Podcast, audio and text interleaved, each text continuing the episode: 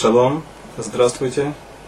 Мы поговорим сегодня о Мишлох Манот, о третьей пулимской заповеди, которая называется Мишлох Манот, посылать подарки.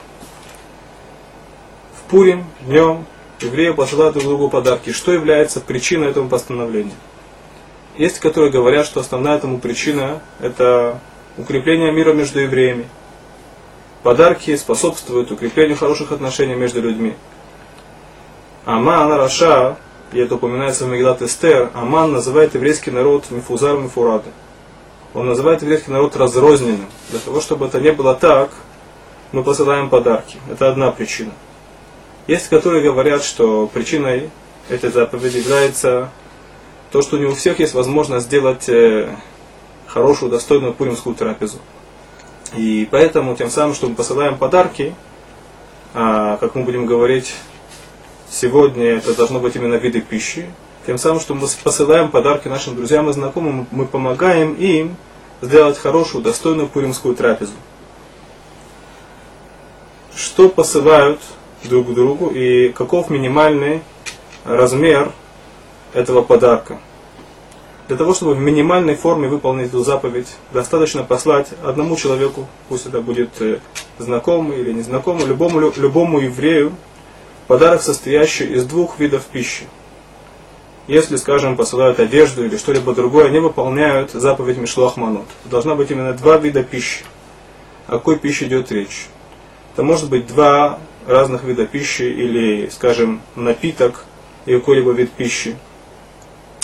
Если это два кусочка одного и того же пирога, так э, это не считается два вида пищи, поэтому невозможно послать своему товарищу пачку вафель, несмотря на то, что мы есть большое количество вафель. Это не называется два разных вида пищи. С другой стороны, если, скажем, посылаются два куска э, одной курицы, если у них есть разный вкус, то это вполне может засчитаться за два, э, за, за, за, за два вида пищи.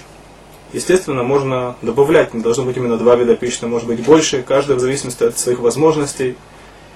И естественно, что можно посылать больше, чем э, одному человеку. Так принято, что посылают многим евреям.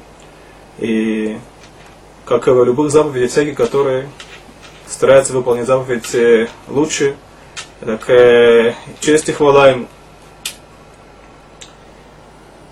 Это то, что касается конкретно того, что мы посылаем. Важно, чтобы та еда, которую мы посылаем нашему товарищу, она была готова к употреблению. Так, э, так написано Мишлох Манот, что это должна быть пища, которая готова к употреблению. Если это полуфабрикат, который можно за короткий промежуток времени приготовить, так это тоже годится, так скажем, э, это может быть э, пачка чаю, так как нет, нет, не берет много времени для его приготовления, или, скажем, баночка растворимого кофе. Все, что можно приготовить за короткий промежуток времени, также можно посылать. Есть традиция посылать э, миней митика, то есть э, сладости, но это не обязательно должны быть сладости. Э, важно знать, что подарки, которые мы посылаем нашим друзьям, это должно способствовать, способствовать укреплению хороших отношений. И поэтому если я, скажем, посылаю подарок человеку состоятельному, это должен быть достойный его подарок. Естественно, если я человек состоятельный, то это должен быть подарок, который соответствует моему материальному состоянию.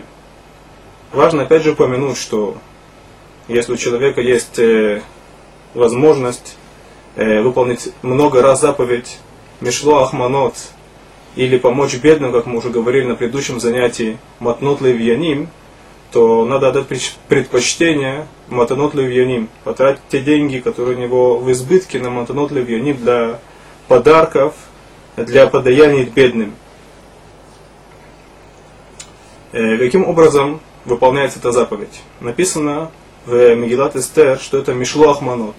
Есть, которые утверждают, что это должно быть через шалех, через посланца. То есть я назначаю, назначаю кого-то моим посланцем и посылаю подарок через него.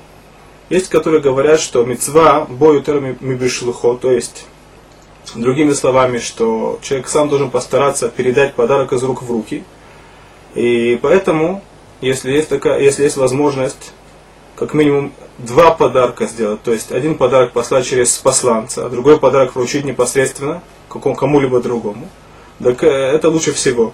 Тогда выполняют заповедь э, в цельности, по всем мнениям. Можно этот подарок посылать также через детей, несмотря на то, что по отношению к другим заповедям это не всегда просто. Только в той ситуации, если посылаю ребенка, нужно проверить, что подарок таки достиг э, э, назначенного пункта. Если, скажем, ребенок возвращается с подарком от тех людей, которым я посылал, так, скорее всего, подарок э, дошел до своей цели. Это то, что касается, каким образом дают этот подарок. Важно отметить, от кого этот подарок посылается. То есть не посылать анонимные подарки. Как мы уже говорили, одной из причин э, этой заповеди является укрепление мира между евреями. Поэтому важно указать, от кого этот подарок.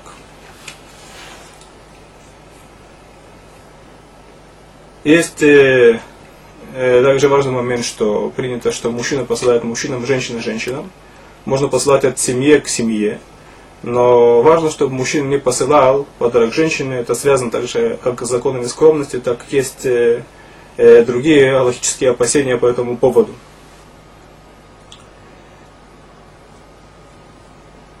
Маленькие дети.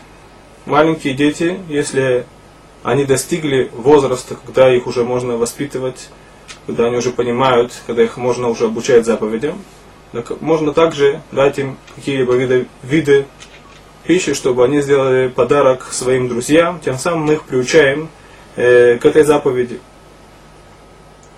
Э, женщина, которая замужем, есть, которые говорят, что она не обязана посылать подарки, потому что тем самым, что муж посылает подарки, она как бы в этом тоже участвует.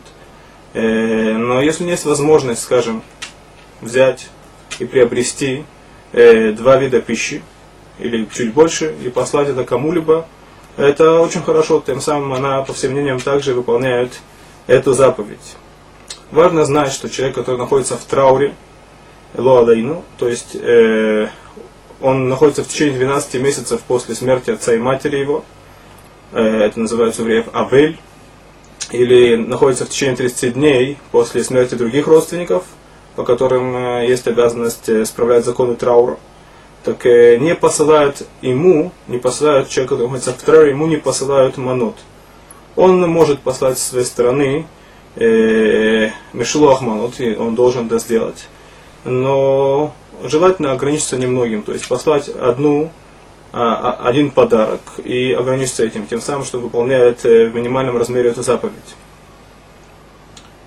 Если кто-либо посылает подарок своему товарищу в, в новом сосуде, мы должны знать, что если я покупаю новый сосуд, скажем, стеклянный сосуд, и он не произведен евреями, то есть заповедь окунуть этот сосуд в микву. Таким самым, тем самым я э, делаю этот предмет, этот сосуд готовым к употреблению. Если человек хочет использовать для своей трапезы, он должен это окунуть. Если я покупаю стеклянную посуду для того, чтобы ей торговать или перепродавать, но на мне не лежит обязанность ее окунать. Э, есть э, сомнения по поводу Мишлох Манот. Если я покупаю какой-либо сосуд и хочу послать в нем подарки для своего товарища, Э, есть, которые говорят, что в таких ситуациях он должен окунуть этот сосуд. Есть, которые говорят, что нет.